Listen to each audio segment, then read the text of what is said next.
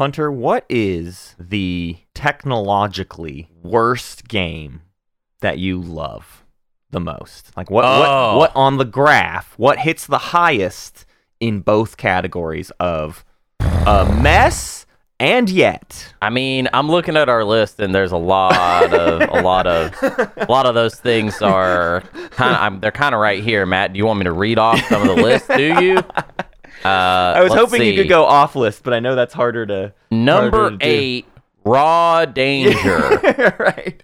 that game is great, but also you know quite Yeah. crap. Um, what else we got? We got Jet Jet Set Radio, aka True. Jet Grind Radio. That that's yeah, that game is uh super jank. Yeah. uh, very uh messy. Something I'd Um, add to my personal list that isn't on our big list is uh, Mohawk and headphone jack for the Super Nintendo. That game It- uh, hurts your brain and eyes uh, to play, um, and for some reason, I I used to rent it often as a child, very often.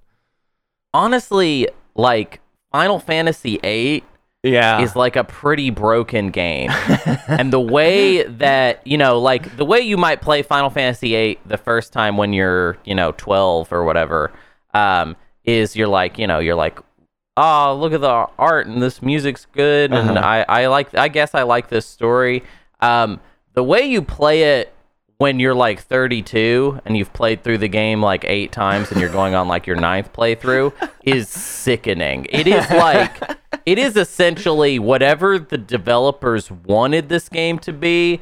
That is way in the rearview mirror at this point. You know what I mean? And they're just looking at what you're doing, like, wait, what is this? Yeah. And you're just like, yeah. So, um, th- they're they're looking at it being like, do you have like a Game Shark or something? like, are you using like cheat? It's like, no, No, I'm not you- using cheats. you You just- just, like didn't really like finish the game. Uh-huh. So actually, there's all these little loopholes that I can exploit, kind of lawyer style. you kind of better call Saul that game at this point. You sort of show up, and it's just like You the game is like here. You need a like- bad gamer for that game. yeah, yeah. You're definitely. Uh, it's definitely A a, kind, a bit criminal. of bad gamers almanac on that one. Um, it's just like you show up and the game is like, here's the game, and then and then Saul is like, did you know you have rights? And then you exercise those rights to use it as a tool to do whatever you want. So I would actually say Final Fantasy VIII is the most broken game that I Yeah, love. yeah. The- Actually, the, criminal lawyer of video games, Final Fantasy VIII. Dude, I with no shame will do things when I play Final Fantasy VIII. Like, um, okay, so this is the part where you turn the game off and you turn the game back on again, um, and then you go talk to a guy. Now, if that guy, if if that guy looks uh, to the left. Then you that's a bad seed. So you need to turn it off. Okay, and then you restart the game. Okay, I love- now, now you got to walk to the hotel. You got to walk back. Okay, and then walk back into the hotel, and then walk back. And now the random number generator is on the correct seed in order for you to do whatever card game mischief you need to do in order to get all that sweet hot loot You're very doing early. this for you're doing speedrun strats, but so that you can play 37 hours of the game. Like you're you're you. There, there's nothing speedrunny about it. It's just obtuseness. Well, it's just that there's several games in Final Fantasy VIII. Uh-huh. There's the there's the vanilla experience, and then there's the sort of number pervert experience. and the number pervert experience is not necessarily about speed. It's more about just being very disrespectful. it's kind of it's the equivalent of just like walking into the SquareSoft uh, office, Square Enix office, and just doing graffiti Uh-huh. everywhere and like not flushing the toilet, you know? Let's go!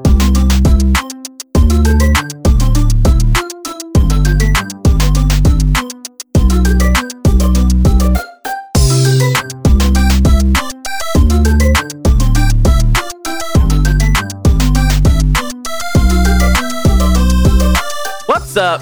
Welcome to the Old Gamers Almanac. I am your host, Hunter Donaldson. I am joined today by guest.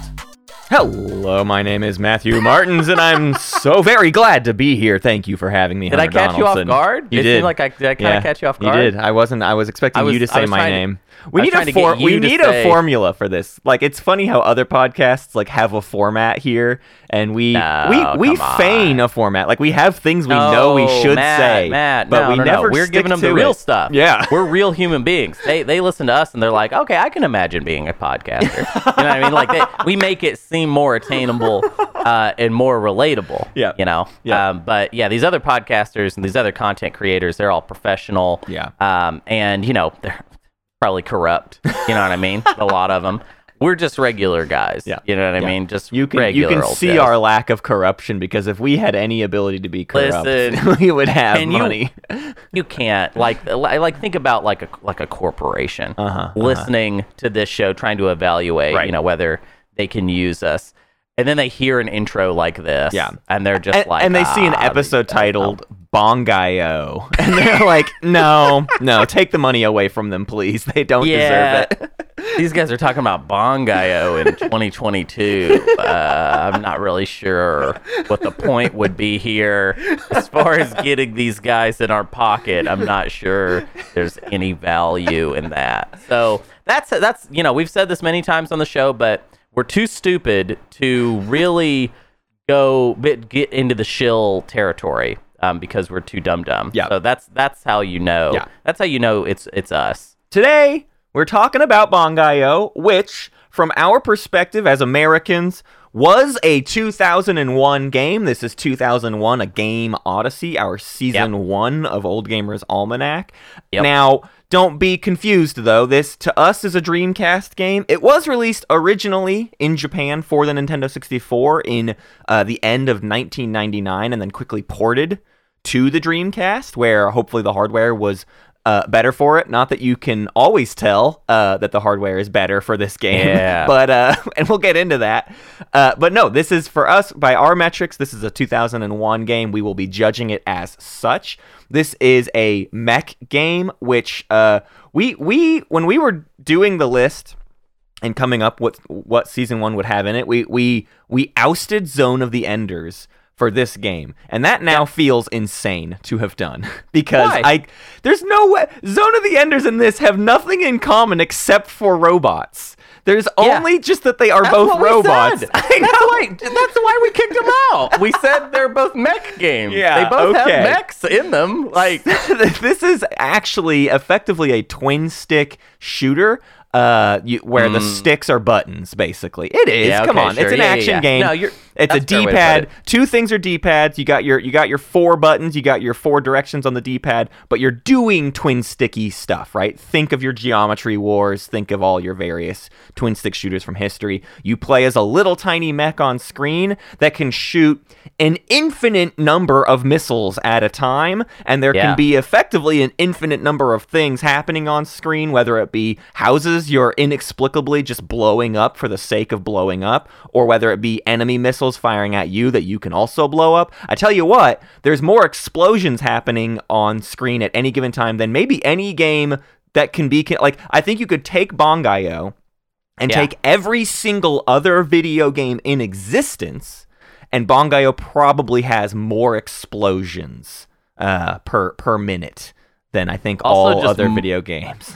more stuff on the screen at once. So it's um. I want to note very quickly. So th- so this is like a shoot 'em up type game.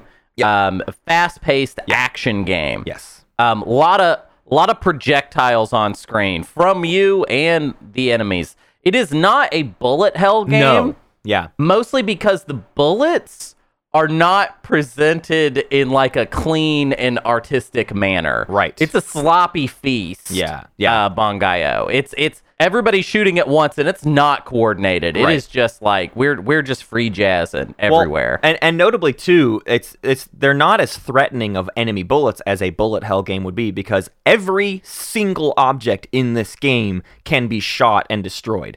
All Yes. enemy bullets can be hit Yes. with your own bullets and stopped. So it's less of constantly dodging all of the enemy attacks and more oh, like yeah. let me kill the enemy attacks before they even get to me. Um, it's uh, super cool. You play as uh, Ricky and his sister, mommy. Uh-huh. Um, and the uh, Ri- when Ricky is piloting the Bangai-O, you shoot missiles that that lock in a little bit. Yep. They're sort there's sort of vaguely homing missiles, and then when you play as mommy, you shoot lasers that bounce off of walls. Uh, mommy is better and will get you through most levels Yeah. a lot easier than Ricky will. Ricky's not as good.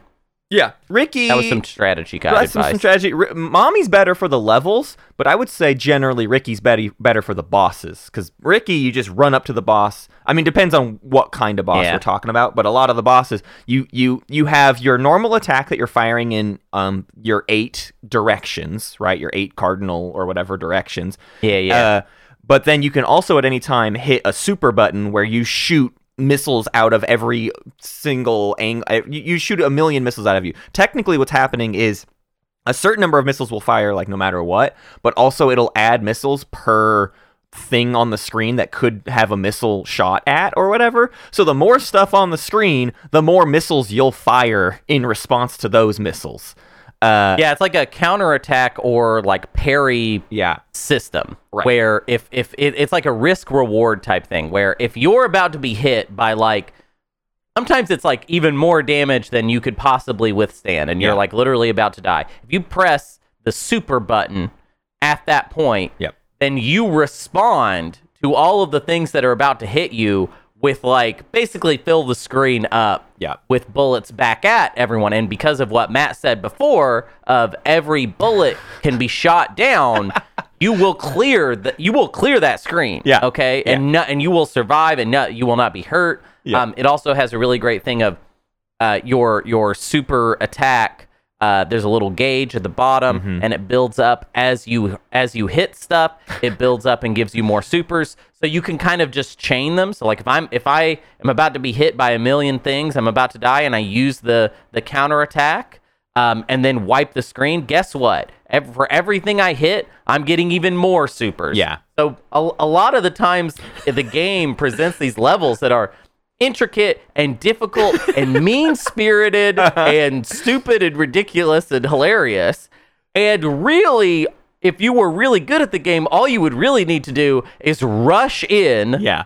get hit by everything, counterattack, rush forward, get hit by everything, counterattack. Yep. And you could just chain that and basically just be continually screen wiping. And and this logic of like everything can kill you very easily, but you can destroy everything if the timing is right, even extends quite hilariously to the boss fights. Yeah. Meaning the bosses are quite deadly. However, so are you. uh, and you will you will kill a boss Yeah. almost by accident Yeah. In like two seconds. Yeah, instantly. So yeah, th- you can you can basically get inside of a boss's ship and just kill it in in like half a frame. You know, You- Yeah. you, just spam Yeah. the button as many times as possible. What's hilarious too is so every boss comes with a little bit of dialogue that you talk to them. The Yeah, story. Don't worry. Hey, shut up. the, the story is Hey, whatever it is. They don't care. They yeah. don't care either. They're everyone's screwing around in this Yeah, game. Everybody exactly. making this game was having a good time, Yeah, and you can feel it. yeah, everyone's having a good time. Uh, my favorite aspect of all this, though, is this game knows what it's doing at all instances. Because there's there's one boss that is recurring. That's like this kid that's really sad. That's sitting there with like a green orb for his head, and he's just like. Oh, you're gonna kill me again. He doesn't attack you back. You just sit there and just can shoot him, and he'll just say to you like, "Oh, you're gonna kill me again." Okay, all right. Well, see you later, I guess. And you just and and there's it's not even a boss. It's just like the end checkpoint for the level, and you just do Yeah. that and move on. Uh, but there's a bunch of. I mean, we don't even have to get into the storyline. I didn't finish the game uh, because I just haven't gotten there yet. I, I actually will keep playing this game. Uh, I was just saying to Hunter earlier, as I'm playing some of our upcoming games. I keep returning to Bangai-O as a cooldown because you Yeah. can knock out plenty of these levels in like a couple minutes, realistically. Um, so many of these levels you can just like barrel through. Now that gets Right. obviously the game has a difficulty curve. It's going to get harder and harder and harder. It does get pretty hard too. I yeah. I so far have not ever found it frustratingly difficult because like the reset Ah, time is yeah the reset time is decently fast. Uh, it's always fun. A lot of these levels have kind of a multiple path, or at least like different ways you can get around them. Some of them Yeah, are yeah. straight up mazes where it's like, no, no, no, there's a way to get through this level. Yeah, the level have to go this design is actually hilarious at certain points because it's just like you're in a huge room and sometimes it's literally one big empty room and they're just putting as many enemies on screen as they possibly can. And sometimes it's like no no it's corridors you're actually going through a maze. In one particular level it's literally we have filled every single cell of the entire level with boxes and you just have to keep blowing up boxes to get through the level. But Yep. that, that's the entirety of the of the whole level is just like kill every box in this level. Uh but I, I it's just not like frustratingly difficult. It's goofy difficult, which means Yeah. you just get to like, ah, I'll knock it out again. Oh, I failed. Okay, well, whatever. B- because death can come to you so so quickly. Mhm. It's not. I, I I could very easily see a game like this feeling cheap, right? Oh, come on, Mhm. that got me. That's not fair, and I would be frustrated. But I think by sheer overwhelming you with stuff, this game gets to skip past that critique. It's it's not, oh, that was cheap. It's just like, well, I didn't control the bajillion things. Like I, I should have just hit. If I literally hit the super, I would have been fine or whatever. Yeah, Th- there's that's always a way out.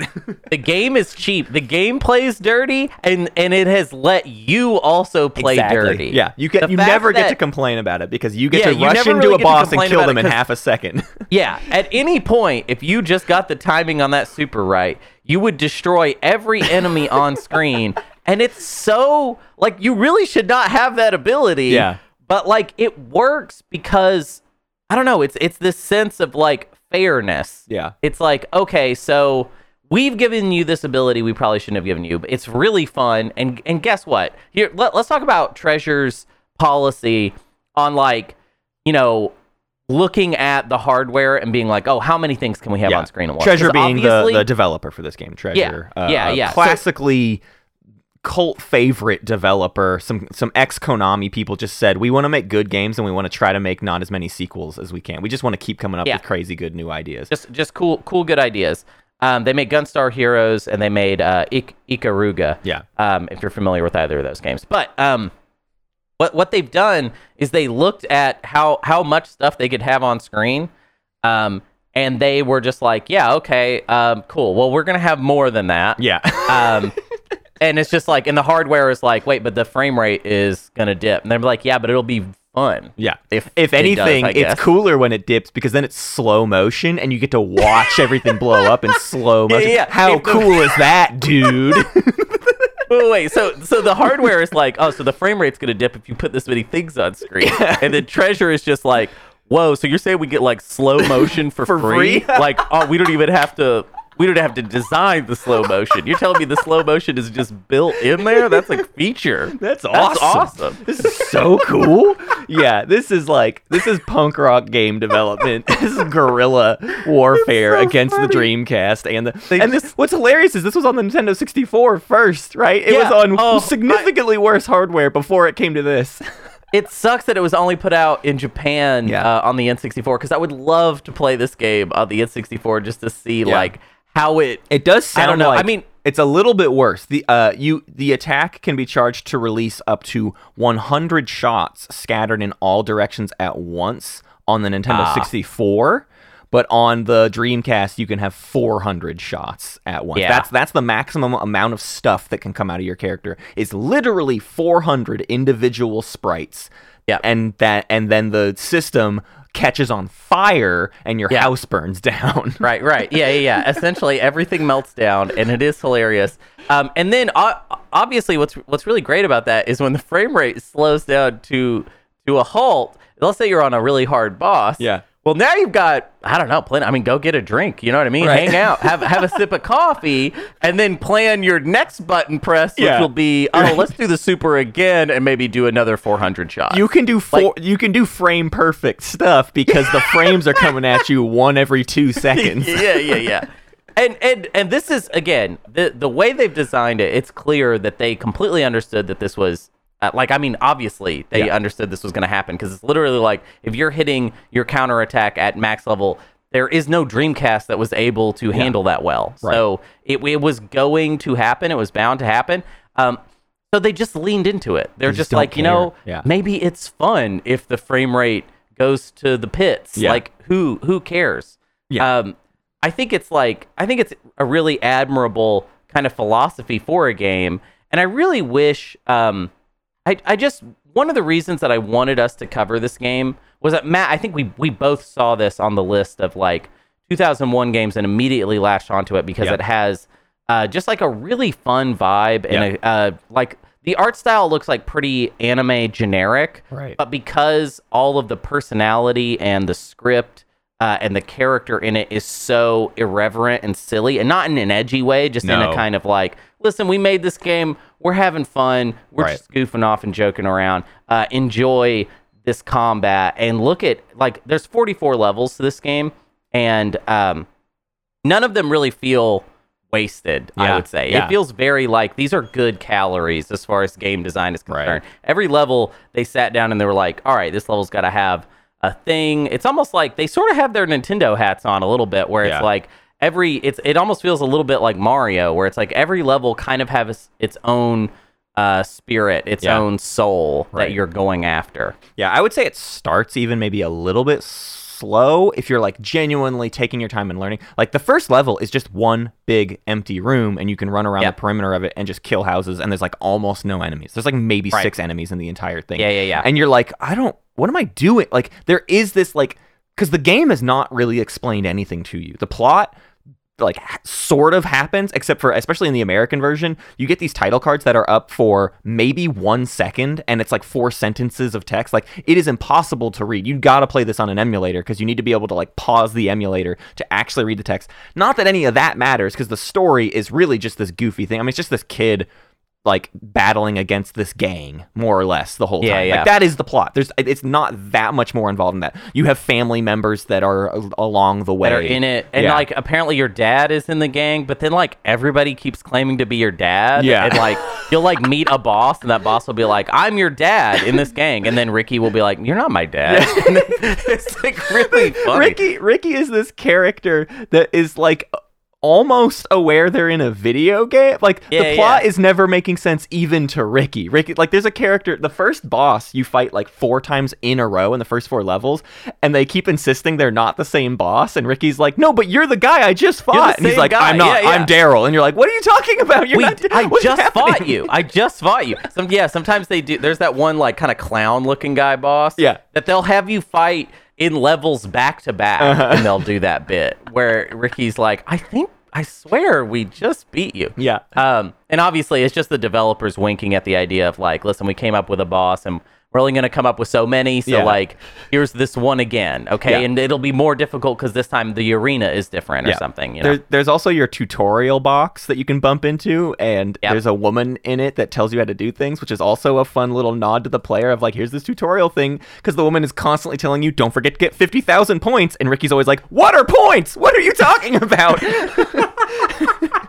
There's a Yeah, really, it's- really good one of those where, and I, I saved this screenshot of it and, and like posted it out on the Discord, but it's one where Ricky's getting mad. It's like on a, one of the first particularly difficult levels you can you can hit, and they've literally set the box, the tutorial box, in the way. Like it's very hard to get around it to go through the level, and you bump into it, and the woman says to you, "The text comes up because you have no skill and are always being killed." because it's it's, it's literally a, a prompt where there's no tutorial happening. Ricky is just complaining that he keeps running into the tutorial prompt when he doesn't need the tutorial anymore, and the woman is yep. just shoving it in his face.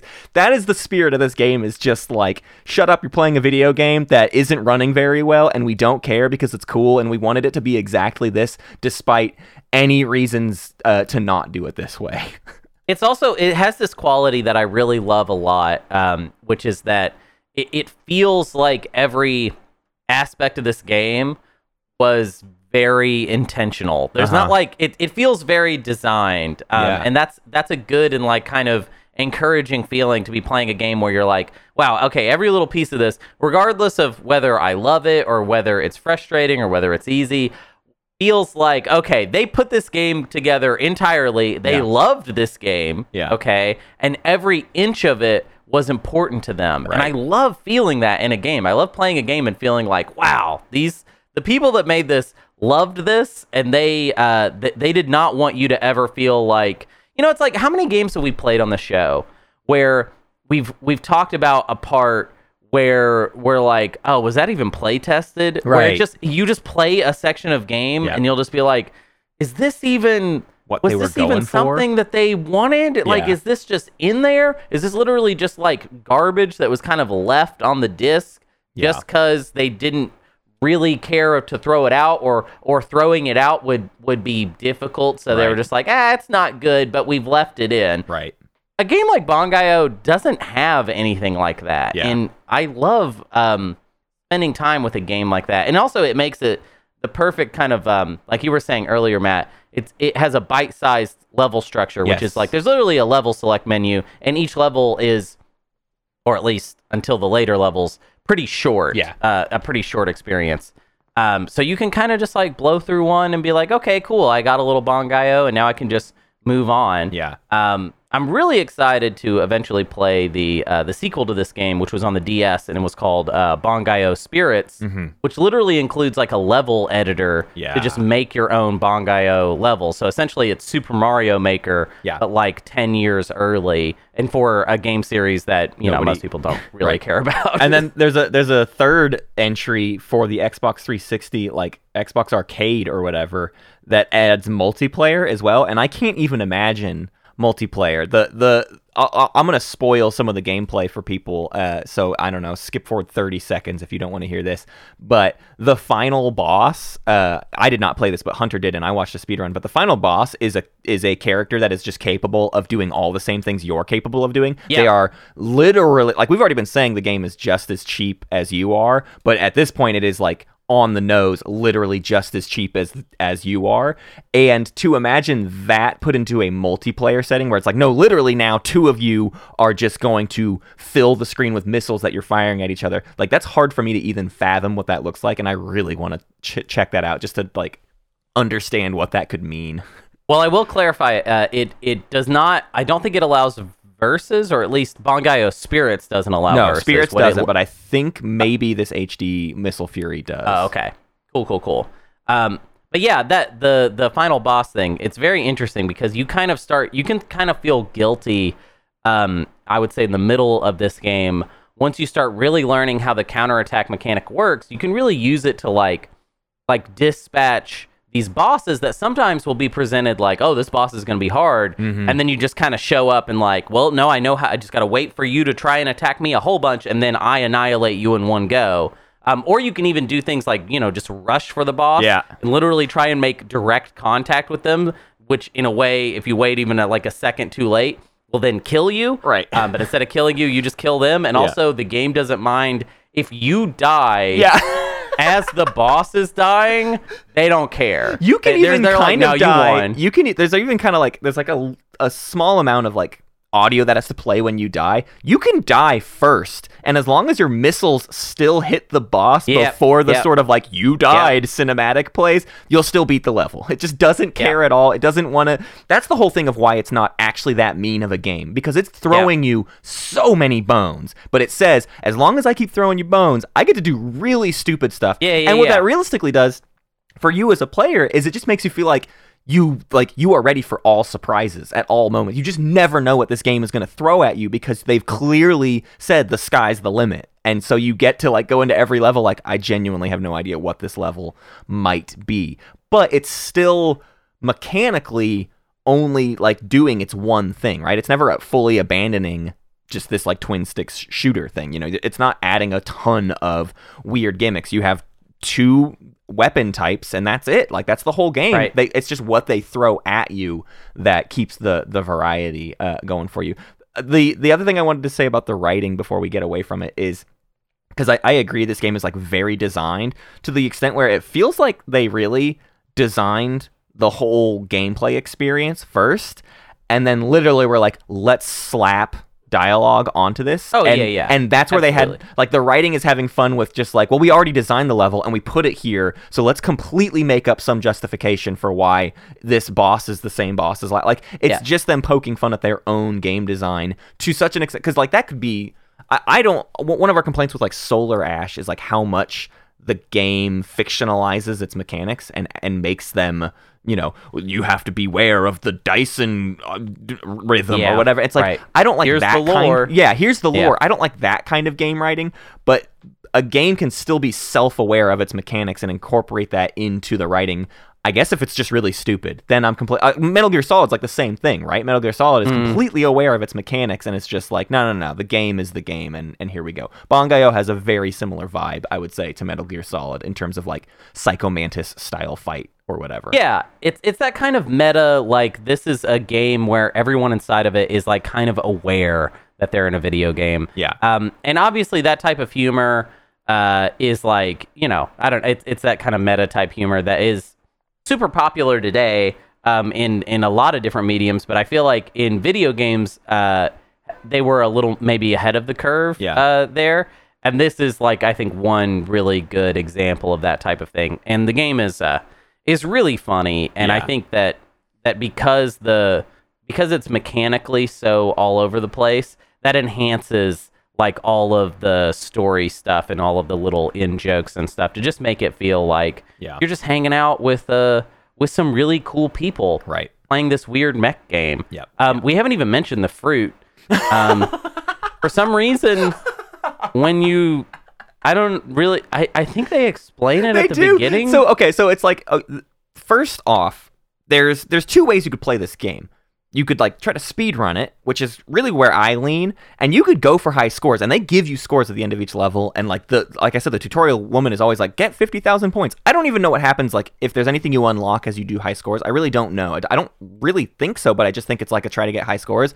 But the problem with that is to get a high score, it would literally just involve killing everything, and then every time you kill any single thing, it drops some fruit. And then you can collect that fruit. So you'd have to go after and pick up all the stuff. And that can get like really slow and monotonous. Like I don't know why you would actually play the game to like go and pick up every single piece of fruit. But yeah, in one of the early levels, the plot, the, the characters basically describe that the gang is like they smuggle space fruits. And they literally say space fruits. All of this is space fruit. And it's very Yeah. this this weird jokey self-aware thing of just like, yes, yes, you must get the space fruit. It's critically important. Why is it important? Right. It's critically important to collect the space fruit. Okay, I, all right, I'll do that then, I guess. well, and also the space fruit, the system around the space fruit also kind of ties into your whole counterattack system, which is that generally speaking, if you kill something, it will drop like an orange or something, which is not not worth that many points. Yeah. But if you like screen wipe, if you kill like a bunch of stuff in one go, it drops all kinds of fruit. Right. And it'll and even some things that aren't fruit, like I remember there being like a pepper Yeah, one time. there's a I'm like, red That's not pepper." a fruit at all. um, watermelon, all kinds of stuff that's just like worth more points. Um, and I don't really know why the game needed that robust of system for points. but it does have it, and Yeah. if you like that, then that's cool. I'll tell you this: every time I picked up like a weird fruit that I hadn't picked up before, because I'd just done so well wiping that screen, I'd be like, "Ah, cool! I feel good," and Yeah. then I'd be like, "Why?" Yeah. and I Why have am I no reason so to. excited to collect that watermelon? I don't know. Yeah. I just am. Oh my god, Yeah. I unlocked bananas. Yes. Let's Yes. go. I got pineapple this time. Yes. it's it's I don't know. God, this game is so good. Will you please play this game? Yeah. Will you play this game, listener? Yeah. You should check this game out. You can, you know, you can yeah, I I know you know how to get to it. You can get to it and uh and have a good time with it. we gotta because, figure man, out what's going on with Bangai-O HD Missile Fury. I wonder if that's like, I mean, it was Xbox Live Arcade. Like, I wonder if you can get it anymore on on PC. I I, I don't know. Um, I just I I want to know that it is something that is um still playable. It seems like it's probably just a thing we would have to play on Xbox 360, but I don't know. Right. Um, Right. Well, someday someday we'll do like a Nintendo DS year. Yeah. And we can play Bangai-O Spirits. And then I don't know. Yeah, we'll we'll we'll we'll get a hold of the other one too somehow. Uh, Matt, is there any? Is there? I- want to know. I'm I'm actually so I'm really pleased about something. I was afraid that you were having a really rough time with this game, Mm. and I want to know actually, like in in the interest of learning more about you, what about this game didn't put you off difficulty wise? Because it can be pretty like it can be really like ah this because I I don't know I I grinded Yeah. quite a bit on this game in the later stages of it. Yeah. I would say because there was a couple levels. Again, I haven't gotten to like the most difficult part of the game, and so I'm certain some of those last levels would probably start to try my patience a little bit more. But even in the levels where I had to like do them a number of times, um, I just feel like the game is fairly reliable in what it's throwing at you, even though it feels very random at times. You can get to a pretty uh like reliable recreation of how you were doing the level last time. Like there was one particular level that was on the longer side and I was failing it a number of times like right at the boss. The boss was was actually a tricky thing for me to deal with or whatever. Um but it was because the level was throwing so much stuff at me that by the time I got to the boss I was already at like half or a quarter health or whatever. But it's just one of those things where it's so goofy and it's so fast. It's not I'm not spending five minutes in a level. I'm spending Right. 45 seconds to like two minutes in the level, and then oh, I Yeah. die. That is that is an acceptable amount of time. I mean, it's honestly I would compare it quite a bit to Celeste, where it's like Celeste. One screen at a time, one screen at a time. Do this Right. challenge and nothing more. And Bangai-O levels are kind of just like a slightly bigger Celeste screen. If you can think of the biggest levels in Celeste, like the biggest non-checkpoint, like from checkpoint to checkpoint, one of the longest one of those, that's probably the length of like an average Bangai-O level. And Right. you just can figure it out. And I think it's just that it's like they're throwing so much stuff at you that it can be fun to do a second attempt because you're like, well, I didn't go down this path or I didn't try this thing. So actually, I will try. I think for me, it was this awareness of I definitely can just sprint to the end of levels. Yeah. And I would try that first every single time. Just like charge through attacks, spam buttons, move, move, move, move, move, move, get to the boss as fast as I physically can. And each failed attempt was like, all right, well, let's slow it down just a little bit.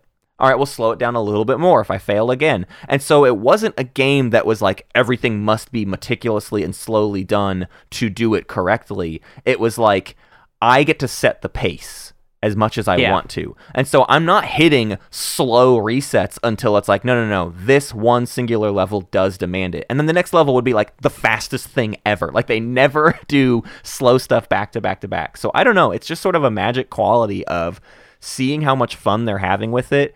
And you just get the sense that they're really not trying to be mean to you. I'm trying to compare it to something that just feels really mean. Um, and it's like, like Super Mario Brothers 3 is halfway there, right? Where one of my complaints with Super Mario Brothers 3 sometimes is like, ah, just like sometimes the resets are, are bad, but they're obviously doing certain things. They're they're giving you checkpoints and letting you skip around the world map a little bit to very quickly reset yourself, right? In every world, you can generally get back to the level you're on, even if you've lost your lives or whatever. And that's like a step in that right direction versus the stuff that's literally just like, no, no, you must do this perfectly.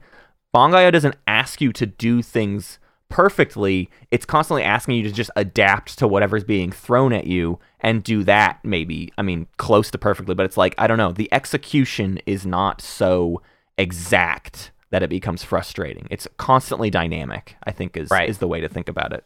Right.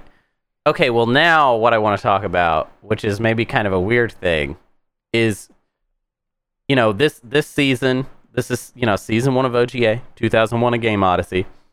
What does Bangai-O really bring to the conversation of 2001, 2001. that year Yeah. in particular? Let's I mean, the Dreamcast is dead, Right. and we get this game here This- in the states. Th- and that's a hilarious context for this game. Real quickly, let's read our 2001 games: Halo Combat Evolved, Super Monkey Ball, Pikmin, Tony Hawk's Pro Skater 3, Klonoa 2, and Sonic Adventure. So amongst that spread, here's the thing about Bangai-O: is Bangai-O is first off a Dreamcast port. This game came out a year and a half ago by this time, and even in 1999 this game was regarded as oh they're being pretty nostalgic here this Right. game like in 1999 people were like this is kind of a retro game they're they're they're, they're Uh-huh, playing off a uh-huh. 16 treasure is a 16-bit masterpiece developer right? They're making incredible genesis games and even a little bit into the sega saturn.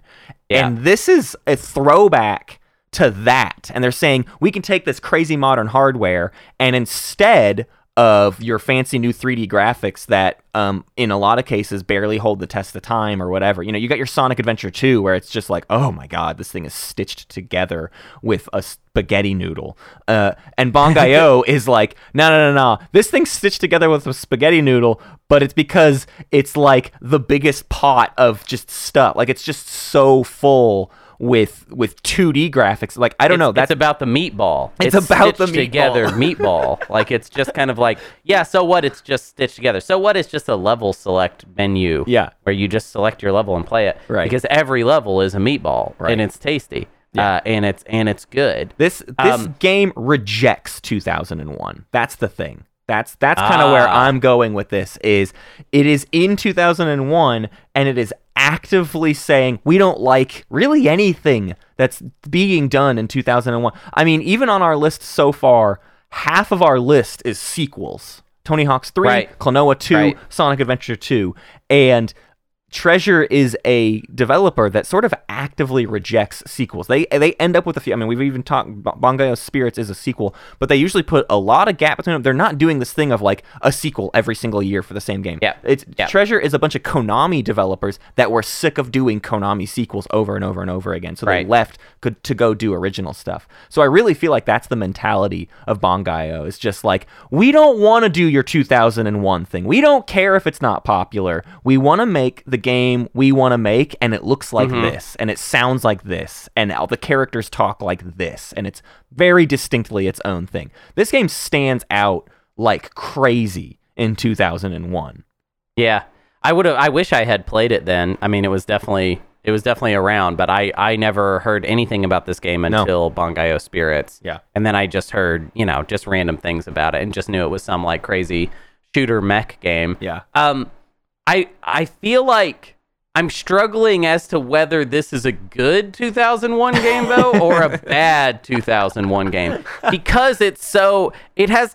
I mean, it's kind of punk rock. It Mhm. even being on this list of 2001 games at all. Yeah. Because it, it is essentially the culmination of a lot of stuff that really 2001 was not about. And it's on a platform that is dead. Yeah, it's North basically America. already been out for a year on Dreamcast in Japan Yeah. and like half a year in Europe at this point. But yeah, American Dreamcast, it is out uh, quite quite a while uh, later.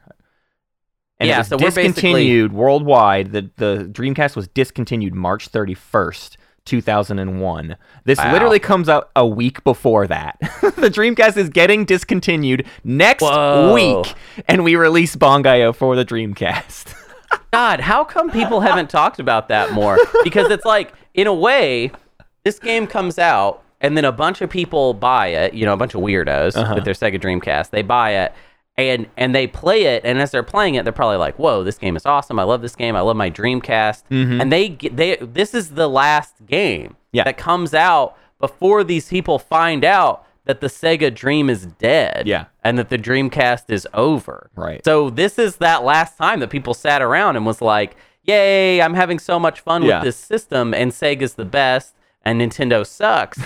and then they find out, "Oh, actually it's uh, it's, you know, mommy and daddy are getting a divorce Yeah. and it's not your Well, fault." I'll even but it know- certainly feels like it is. I'll even know it had been announced before this. This game comes. th- th- They announced. Yeah, yeah. They announced the death January thirty first, two thousand and one. We we will be discontinuing it in March thirty Right. So they're looking down the barrel of the discontinuation when they buy this Yeah, game. yeah, You're yeah. excited for it, and you go, "I'm getting this despite knowing that my Dreamcast is Okay. dead."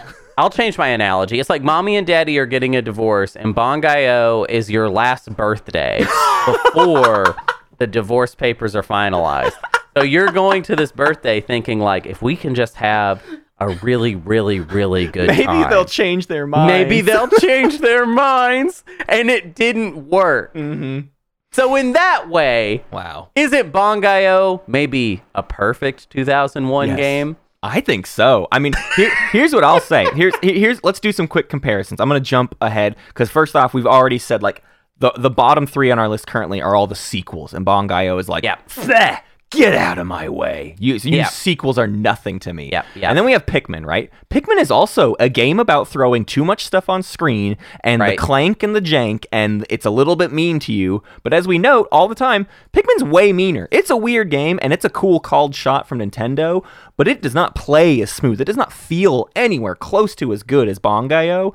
And it's too much looking forward. Bangai-O says, I can look backwards and still be weird and new. I can I can be referential to the days of old and still go for this. I don't have a comparison for Monkey Ball, so I don't know how to get ahead of like Monkey Ball and Halo Combat Evolved, aside from just furthering that argument that Bangai-O hmm. gets to be the punk rock leader of 2001 because it says, I just don't care what's happening in this entire industry. Wow, Matt, Matt. I'm You- pushing you- for it. You are you are bum rushing the Yeah. first spot. I am. very quickly. You're Yeah. saying Bangai-O should be number one on our let's let's 2001 let's list. found, let's find its place in between. I don't care, but No. I, am happy for Bangai-O to go into number one Whoa! I think. oh think my god! for for um, 2001. I have no idea what's going to go on the big list. There's a lot of other things to consider, but I'm thinking about this in terms of stuff coming out in 2001. I don't know. This this game So okay, okay, cares okay. So, so, so- much about gaming. You know what I mean? This is a Yeah, gamer's okay. game. Well, and also I'll say this: so Halo One brings the shooter from the arena of the PC to consoles. Yes. I I feel like in a in a lot of really subtle ways, Bangai-O is sort of a a blueprint for how to how to make it so that the old like retro game design stuff can survive Yeah. into the new century. You know what I mean? Like Right. it's it's sort of arguing that no, a lot of this stuff still works, um, and we can do it bigger, we can do it better on these newer platforms. Yeah. Um, a, a, a big comparison point that people make with Bangai-O all the time, which by the way, I don't really. I mean, I guess it's because it's a twin stick shooter, um, sort of. It's not even really a twin stick shooter, but um, is the Geometry Wars comparison. But Geometry Wars Right. isn't going to happen for a while. Yeah. And Geometry Wars is that game that comes out and everyone's like, oh, like retro game design will survive as Right. like smaller experiences that we download on our consoles. Yep. But Bangai-O is over here just being like, no, you can just keep making those games. Right. Um, and I think largely they're still correct. Yeah. So, which, you know, do we really want to highlight right now? And remember, we have laid down the idea that we can shift the entire 2001 list on any episode. Yeah. Depending on how we feel Yeah. about it. Dude, Um, think about it this way. I, I love what you were just saying. Bangai-O is looking into the future. In 2001, Bangai-O predicts the modern indie renaissance of like, we don't have to make a sequel to Zelda. We can just outdo Zelda. We can just outdo Mario. Like, Bangai-O is Right. like, I can just outdo the action shooters of old. And it can look like those, but I can take advantage of, like, yeah, Bangai-O feels like a modern indie love letter okay. to, to these things. Yeah, yeah, And, yeah. and that I, I I wanted to draw some comparisons to Super Monkey Ball because in that you were talking too about like I mean Super Monkey Ball feels like a very arcadey, very gamey game, and it's also a ton of levels right that are just really extrapolating Yeah, on this very right, very right. simple design. So there's it's a lot very of, close to Monkey Ball. It is. I, I, I definitely prefer Bangai-O more because Bangai-O feels like more of a full experience. Super Monkey Yes. Ball is strictly a a puzzle game, Right. But Bangai-O is like it's it's just it's just working with all these different types of uh like game design at once. I mean, it Yeah. has like it has like uh that kind of running away like like hunting and seeking type Yeah. gameplay. It has almost like borderline bullet hell, too many things on the screen Mm-hmm. stuff. It has boss fights. It has you know characters and dialogue that um while not you know necessarily inspirational uh just adds a lot of vibe to this game. Yep. Um, so I feel like it outdoes Monkey Ball easily. I want to try it at number one. Yeah, let it sit around I think we should try it. We should put it above Halo, and then um, you know, hopefully our audience will check it out. Yeah. because we're saying it's better. It's well, at least for our 2001 li- uh, list, that it's better uh, than Halo. Yep. But Yeah. yeah. I, I, I think it's an interesting thing to experiment with. We'll let it sit here for a while, and then yeah, maybe Halo jumps back ahead later. But I do think Bangai-O sitting above Super Monkey Ball is the most important part of all of this. Yeah, Um, yeah, It's think so, easily a number one or a number two game, um, and it's just that the comparison points to Halo are so much more difficult to have uh, because I mean Halo is also looking backwards as much as it's looking forwards. It's saying you know we've got all these PC shooters, but I want to see now that console tech has gotten to where it's gotten, we can we can do it on the console and make it feel good too. So Right. but I just think Bangai-O is so much uh, cooler than Halo, just in its mentality and its perspective and predicting the future. Again, if we're gonna even take it too on like these two games are the like two parallel universes of game design. Halo is the beginning of the modern console shooter, which is something that goes down a lot of disgusting directions is Oh, really sure. Yeah, is yeah. really corporate and just gets really weird and and there's a million entries I don't like in that field and then Bangai-O is this like let's make really handcrafted games no matter what we decide is popular it's what we the developers like and like we said it's like the prediction of this indie renaissance we're having right now Bangai-O Yeah. like is an early marker of all of that stuff and I I want to reward that for 2001 of seeing a, a deeper richer future than Halo predicts Yeah. Okay. Okay. Well, all right. So that sounds like we've settled our 2001 discussion. now we have to put it on the master list, uh-huh which I think will be a little more complicated. It will, yeah. Because uh, Yeah. this game, I can't overstate. It ch- it chugs. like there are times when you're barely playing this game because of how Right. much it's chugging. Just as an experience, it's not like like I'm having a lot of fun with the game, and it's fun to joke about how much it chugs. That's not always like a pleasurable experience. Like it it it will be like okay, geez, okay, let's let the game kind of figure out. I don't know why Right. they decided to just let there be this many bullets on screen, but okay, we'll we'll go for it, and and uh, it it can throw off your game a few times. So Right. should we find a, a decade, as I'm now wording it, a, a tens, Ah. a decade? These are these are our decades of rankings. what decade do we want to place this in?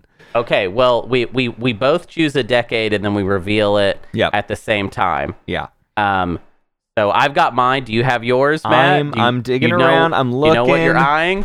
I am. Oof. Okay. I'll, I'll just say I am between the teens and the twenties. I'm sitting in Okay. teens and twenties, and I don't. I'm in I the don't teens. Know. Yeah. I'm in the teens. Yeah. Uh, solidly in the teens. You're in the teens or the 20s. So I would say we should read the teens and start at the bottom. That sounds great. is what it sounds like to me. Yep.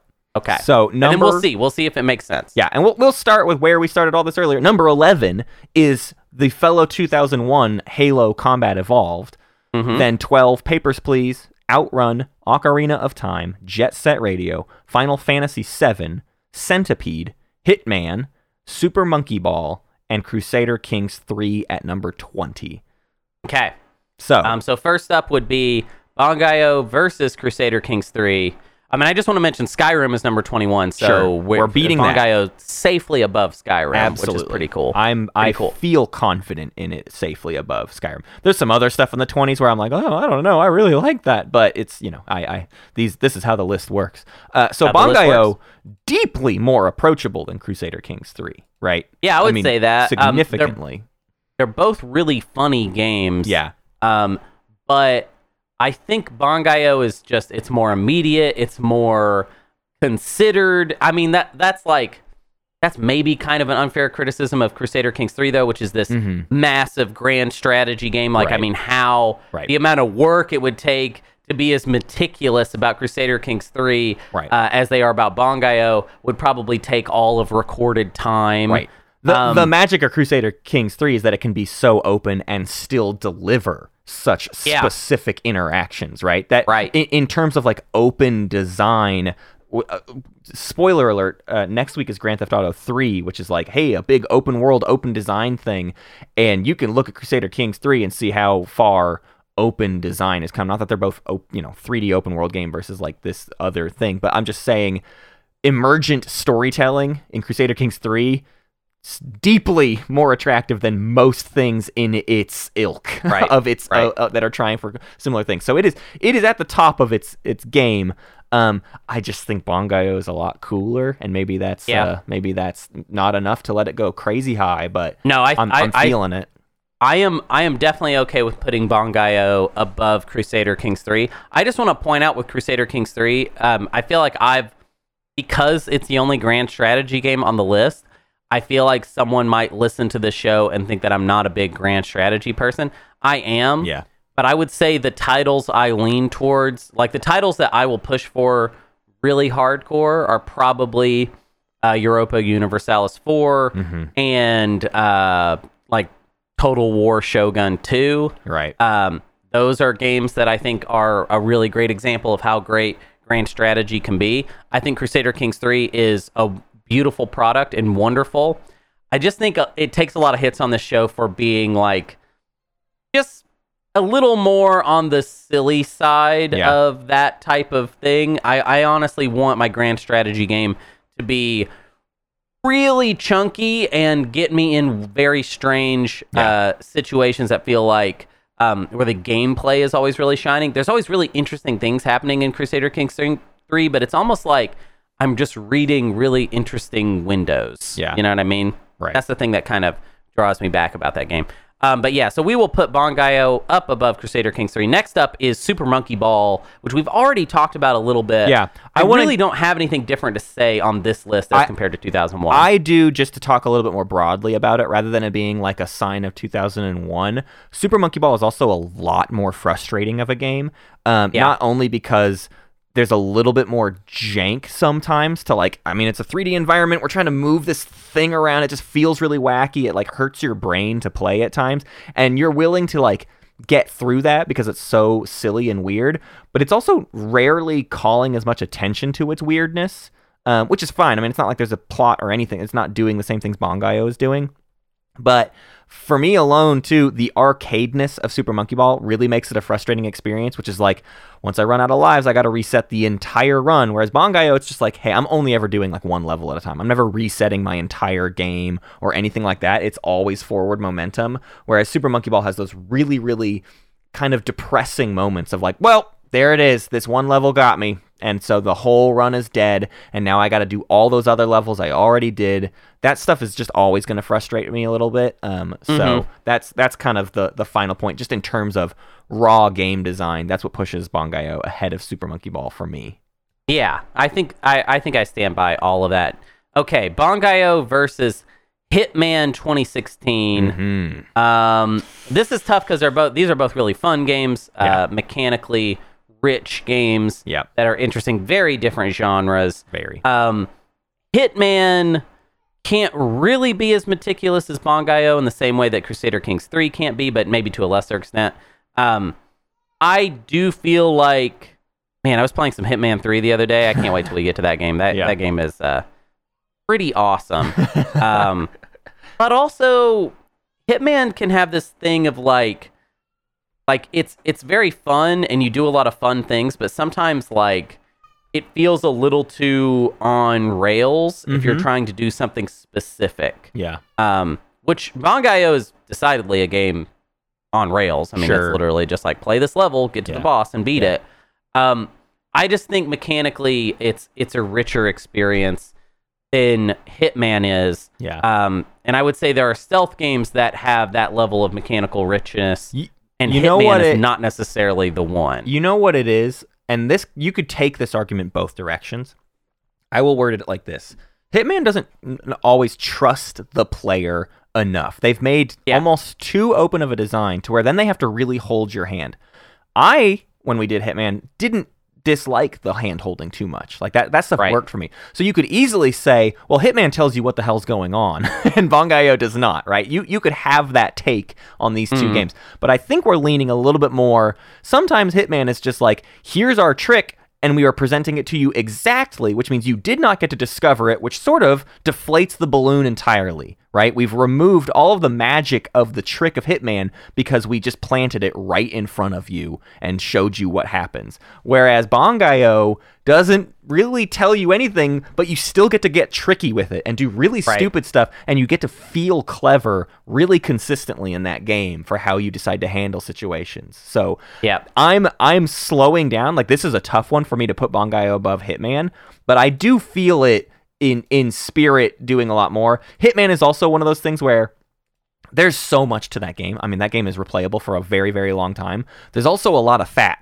on that meat. There's a lot of just it's bloated, right? There's so there's Yeah. a lot of stuff I'm never gonna touch that they just didn't need to add, and that's maybe a good thing because it's there's maybe something for everybody. But I think there's a lot of stuff in Hitman that's just like, nah, that's I don't know. You just added like a weird little challenge that isn't even any more interesting or anything. Whereas there's like there's nothing extra in Bangai-O. I mean, I guess Yeah. you could say the idea that I'm going to do high score challenges is maybe extra, but it's also like it never requires or requests that you push hard on any of Yeah, that. Yeah, and I mean it it presents the high score stuff with such a silly attitude that it's like really hard to fault it for that because it's really just like kind of making fun of the whole idea. Yeah. Um, while it's doing it, I don't know. It's it's it's this game's got so much charm on it. Okay. It squeaks past Hitman.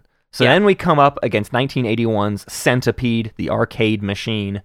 And Yeah. uh, this one's weird because Centipede is like They're kind of similar now. they're I feel sort like. of We're they're they're, they're of a the little same- arcadey. They're Centipede is like funny on our list because sometimes I'm in the mood where I'm like, yeah, Centipede, you could go higher with it, and sometimes I'm like, why is Centipede all the way up here? It's like a very Ah, simple Centipede's arcade cool. game. It is cool, so it's like it always it always comes back and forth on this. So depending on the day, I could very easily like today I'm just feeling like, well, Bongai obviously goes ahead of Centipede. Like that's Well, just I my mean, I- current mood.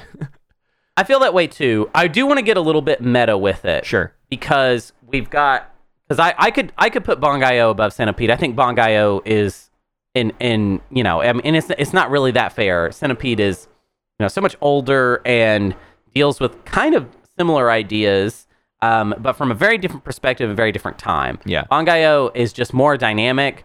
Um, and it's just got a lot, a lot more in it, a lot more. Uh, it's a, it's an evolution of a similar type of design. yeah, But if we go above Centipede, then we also have to talk about Final Fantasy VII, right. and then after that, Jet Set Radio, No Ocarina way. of Time, and No. Outrun, No where way. it just gets pretty fraught yeah. for me. This is actually there are some there's a couple things lower on the list than this that are like, well, that's a landmark game. I'm looking at Portal and Soul Calibur down there in the low 20s where I'm like, Yeah, yeah. Those are those are critically important and huge developments in gaming.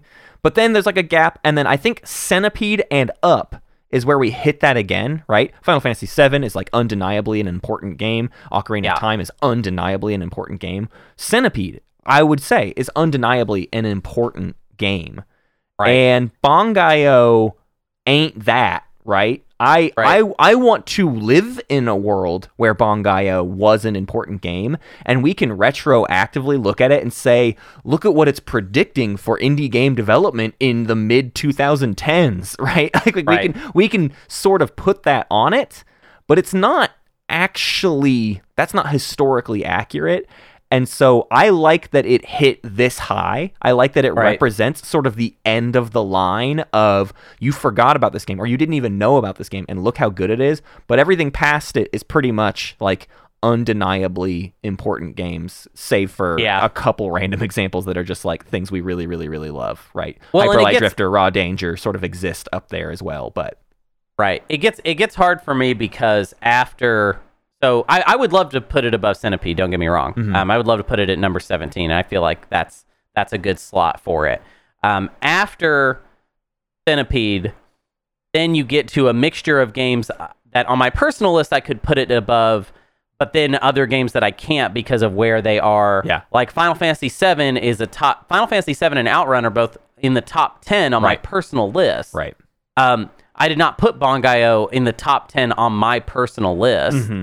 Um, so putting it above those games would be difficult. However, on my own list, it's above games like Jet Set Radio and Ocarina of Time and Papers, Please, and even Halo. Yeah. But I, it's it's I think it's too messy. Yeah. So I think we have found the perfect spot in I think- just above Centipede at 17. I think what we've also found here is an idea that there's a promise to Bangai-O that I, I think we're both very curious to see how it pans out. Bangai-O Spirits Yeah. seems like it might be much more rich, and if it runs smoother and has Right. all this extra stuff, man, that might go high, right? And if this Xbox Right. 360 arcade one also is like in that same vein, then like we're looking at something where Bangai-O on this list was the first entry and how bold and how cool, but then Right. look at how much they improved it and those get to go so much higher.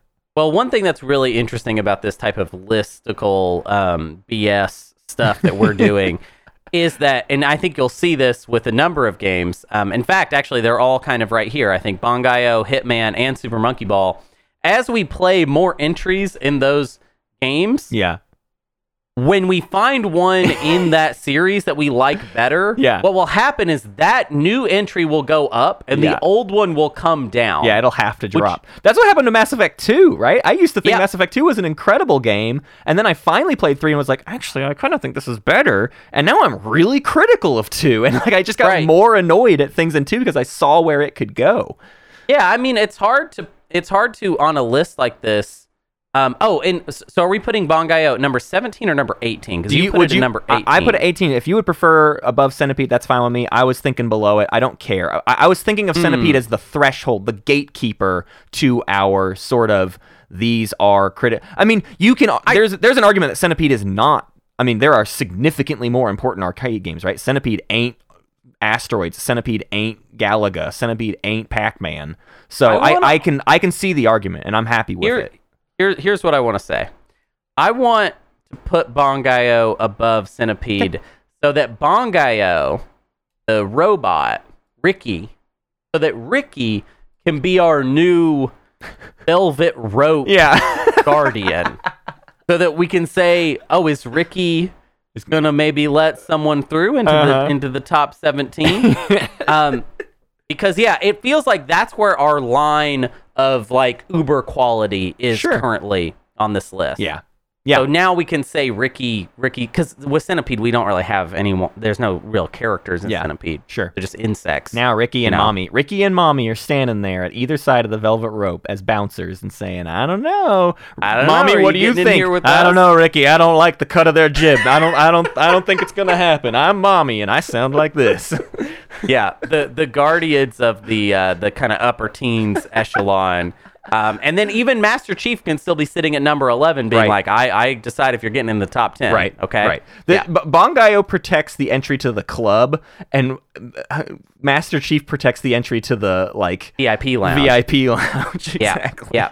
I like that setup there. All right, cool. So Bangai-O at number 17. Um, please play this game. Mm-hmm. Yeah. Uh, it, it I feel like it's underloved Yeah. and underplayed. I'll, I'll tell you, you're gonna get it on an emulator, and you're gonna play it, and you're gonna be like, "Wait, I don't think this is gonna work. I don't think this is playable."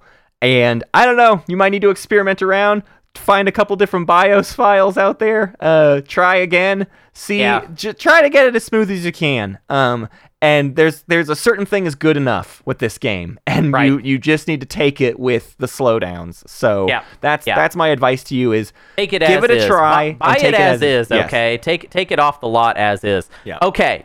So before we go today, Matt, we have Hmm. one special segment we have to do. Mm-hmm. Um, and we're going to have to cut over to ourselves in the future Yep. in order to spin the every wheel Yep. for the first Oh my time. gosh.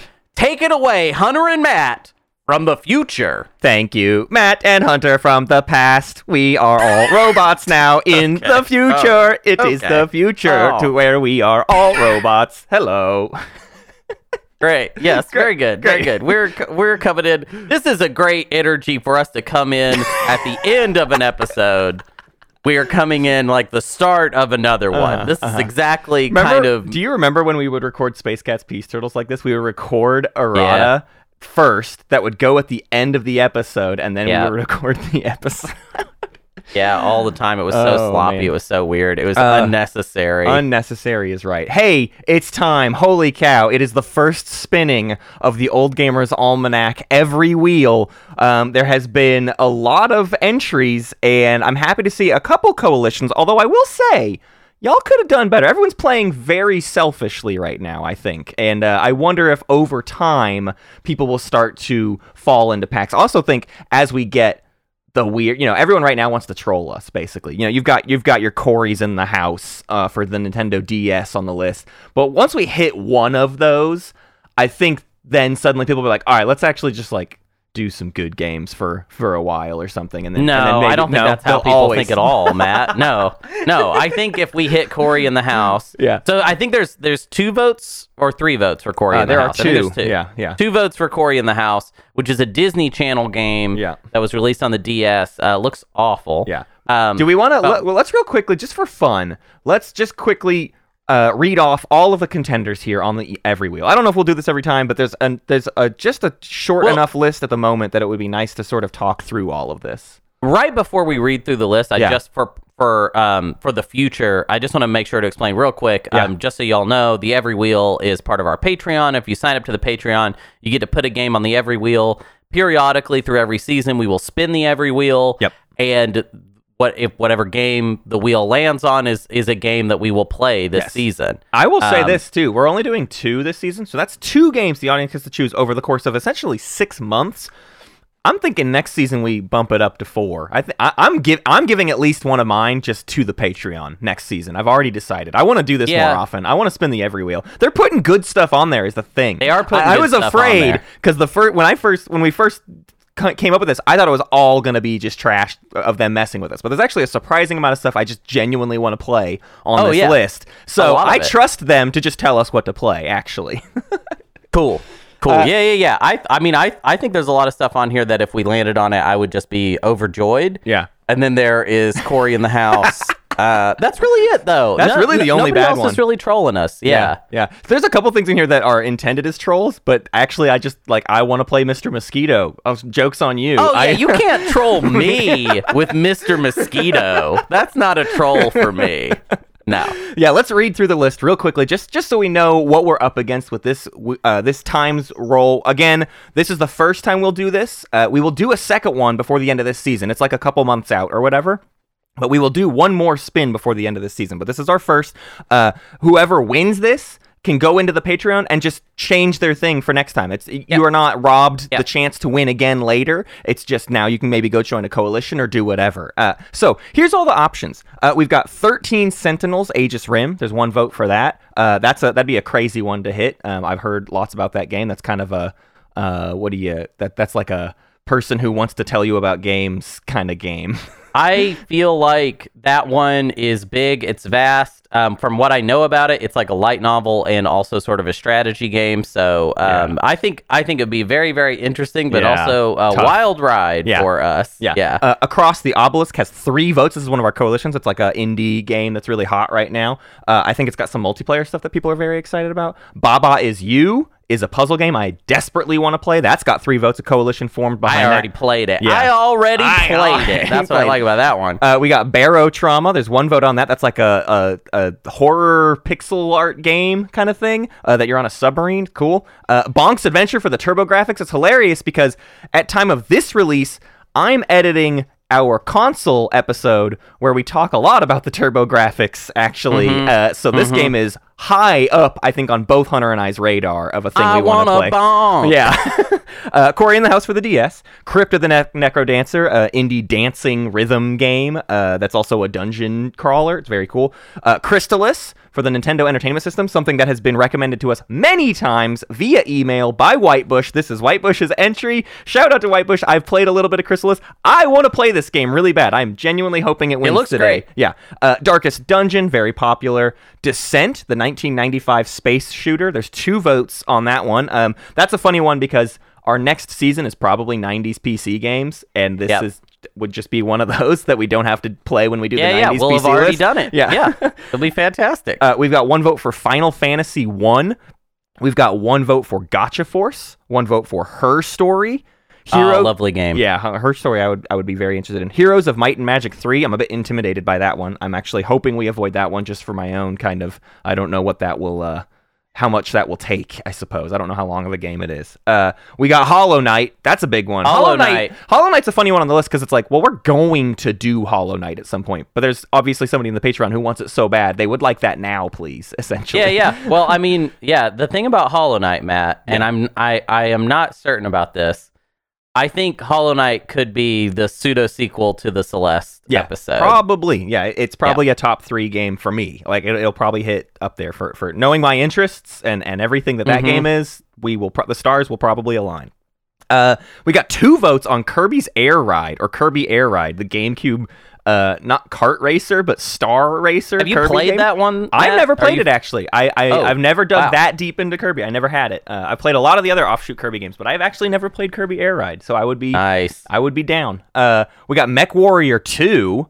Heck uh, yeah, I which is- played that one. Yeah, I have. A, I think I have a Mech Warrior game on my '90s PC. I don't remember. Anyways, uh, we got Mr. Mosquito, like we said. We got Night in the Woods, another indie game I'd love to play. Nine hours, nine persons, nine doors. I don't know what that one is. It's a DS um like light novel type game, Gotcha. uh, almost like uh, Ace Attorney. Okay, cool. Uh, we got Yeah. Ogre Battle 64. That would be very cool. Uh, Paradise Killer. That's a big shout out. I would love to do Paradise Killer. Hunter, you seemed incredibly excited. I played excited. that game. Yeah. I played that game. That game's real, real good. Um, I have not finished that one though, uh, but it's real. Uh, I played like maybe ten hours into it. Yeah. lovely game. Also, kind of a there's a lot of Ace Attorney, but not Stuff. Ace Attorney on this. We got Path of Exile. We got Planescape Torment, a game I have always wanted to finish. I have uh, started Planescape Torment, and this would also be a 90s PC uh, checkbox. Uh, we got Pocket Mirror. I have no idea what that one is. yeah, I don't know what that is. We got Pyre uh, by the people who made Hades. This was like this is like Pyre's like their weird like almost multiplayer like sports game, right? Pyre's like a like a weird soccer thing. Obra Dinn has three votes. Another indie game with three votes. This is the follow up to Papers Please. I Yeah. know that this would be a, a heavy hitter. This one would do very Masterpiece well. game. Yeah. Masterpiece game. Uh, Shaun White snowboarding has a vote. We got Spirit Island. Someone came over from uh, Twilight Imper- our Twilight Imperium podcast where they've been trying to get us to play Spirit Island, and they said, "You know what? right here. we can uh, we can make you play the digital version of this board game, and then you'll actually play the board game." So we'll see. Maybe today Spirit Island gets hit.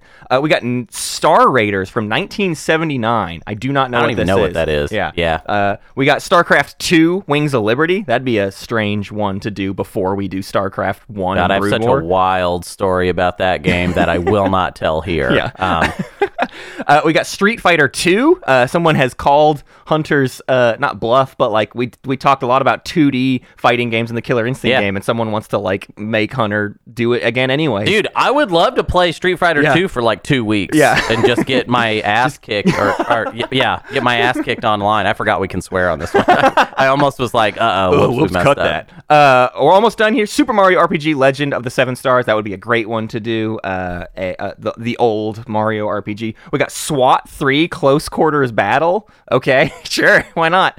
Uh, Tunic. Would love to play Tunic. I actually started Tunic uh, when it first came out and got a little ways into it. Would love to keep playing it. Uh, Valkyrie Chronicles 1. I actually would love to do this, although I know it would be. Valkyria. Uh, Valkyria. Yeah, they, Chronicles. sorry, I, I read it stupid. Valkyria Yeah, no Chronicles, worries, no the worries. first one. Uh, I, I would be down to do that, although that would be I quite almost, a thing. I almost put that into this season. We almost had that. So Oh, that's yeah. how close this game already has been right to getting right. on the show. and finally we have the witcher 3 which someone's just trying to put stuff that just takes way too many hours on here i don't know how we would cover witcher 3 we would we would have to plan around the yeah, amount you'd of have hours to wait and- on that one. Yeah. You'd have to wait a little while for Witcher 3, but we'll see. I mean, I, I don't know. We'll we'll we could figure it out. yeah so there Um, you go you heard a few coalitions on there mostly just a Yeah. lot of single votes things it is time to spin this wheel though uh, i've got everything locked Oh, and I'm so loaded into a wheel uh, they so th- all, all the odds have been maintained and it's you can't visually see it but hunter and i are going to react visually it's time to spin the every wheel Oh my god. oh my god. Oh my god. It's slowing down. What We're is it? coming. Oh my it? god, is it going to be Baba is You or Darkest Dungeon? It's. Oh, it just barely crossed Oh my. God, it's we Darkest just, Dungeon. Wow, Darkest Dungeon. It literally crossed the pixel. It Yeah. narrowly dodged the Baba So is You So close to being uh, Baba Is. You. Wow. So we have to play Darkest Dungeon now. Holy yeah, cow. It's that's a cool game. That's Yeah. a cool game. I'm not against it at all. I've been I've I've never played it, but Yeah. I've seen I've watched people play it. Right. Uh, it's a very it's it's it's very up our alley. I feel like we'll actually get a lot. Of. This is the that one game. that people have been pining for a second one for like a long time, right? Is that is that? Oh, I don't know. I don't remember. There's, I don't know. It's it's not that old. It's like four Yeah. years old, five years old. No, Well. it's oh, it came out in 2016. Also, there is a sequel. There's a sequel that was announced. Well, so so there you go. Anyways, uh, okay, that's it. We've spun the every wheel for the first time. Honestly, not what I expected. Darkest, I was I don't know. I was expecting something weirder, but we just got kind of like yeah, yeah. And, Oh no, a Darkest Dungeon's pretty weird. We'll Yeah. we'll we'll have we'll have a fun we'll Yeah. have a fun field day with that. Who uh may I ask Matt who put in Yes. Darkest Dungeon? Uh, who do we congratulate? So congratulations to uh, Geo Morgsky for that submission. Geo Morgsky, you of course can go in to the uh, to your Patreon, uh, go back to this link, and put something else on the Every Wheel. There, you are not banned from more entries to the Every Wheel. Please feel Yeah, free yeah. to join a coalition or or just toss a new thing up and, and try again for for next time as well. But uh, thank Yeah, you for that singular submission. You win. You win, Geo Morgsky.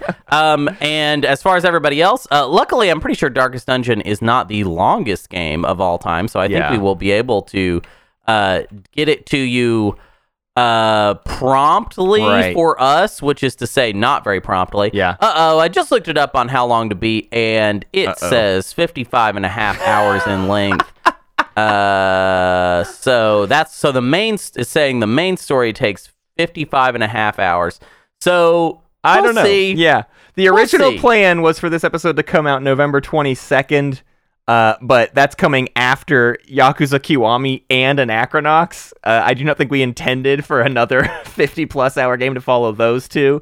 So Yeah. things might get shuffled around. I don't know. We'll, we'll see what we can pull We'll off. figure it out. We'll Uh, figure it out. But, but yeah, he- Darkest Dungeon. Congratulations. Um, I'm excited uh, to play it, and I'm excited to do more of these drawings. Um, uh, hopefully, we'll do another one. What around uh, the new year, something like that. Yeah, we yeah, we'll, we'll it'll be a part of the holiday spectacular episode right there Mm. at the end of the year, the year end episode, whatever we want to call it. We, we currently we have it listed as a holiday spectacular. I don't know what it's going to be. Uh, but yeah, okay, that's it. That's the episode. Bangai-O rules still, huh? Hey, Oh, yeah. still love Bangai-O. Yeah, yeah. Bangai-O, uh, which is my um, on my personal list. My I, I want to just reveal this Yeah. because uh, I think it's fun to reveal where it is on my personal list because my personal list is uh, I got published this somewhere. Yeah. Um, it is my number eleven Whoa. game. I love it. Nice. I absolutely love it. I Um, don't I don't I was messing with my personal list the other day, but I do not know where Bangai-O ended up. Uh, I could I could take a minute and figure it out, or we could just find out later. Anyways, thank you all. Thank you all for being a Yeah, part yeah. of the Patreon. Thank you for your support, and uh, please keep those entries going. Let's see more coalitions. I seriously want to see that. I want I want to see people fight over this stuff. That's the other reason I think more drawings will help the game get played a bit more. Right now, it's just Yeah, like yeah. a thing people are putting their their their thing in the hat. But I I want to see this regular enough where people are like making deals and trades and stuff. Let's let's turn it into a sport. Yeah, yeah, and you know, at some point there's going to be an all-wheel season. Like there's that's, Right. obviously that's going to happen because eventually the wheel is going to have so many entries on it. Yeah. Eventually it's going to have like 200 entries. And then we're gonna be like, all right, well, we got to clean all this stuff off a little bit. You know what I mean? Everybody's got like less than a percentage chance Yeah. on their individual vote. We're just gonna have to start playing just these games, basically, Matt. You know, I Yeah. mean, that's where this is all It's headed. messy, man. Ca can you imagine the idea of a just a no theme all wheel season? The the the whiplash that we would have to endure over the course. I of that season. I guarantee you. Matt. It's it's eventually it's probably going to be like every other season is going to Yeah. be like an all wheel season. I I can totally predict that Yeah. at this point. I didn't think it was going to be like that, but y'all y'all just go so ham Mm-hmm. on such a small chance for us to have to play a game that's way too long. Yeah, why did this happen? Oh boy. Okay. Well, I, I better start playing it now if I'm ever gonna Yeah. finish it in time. yeah. You better. We better. I'm excited. Adios.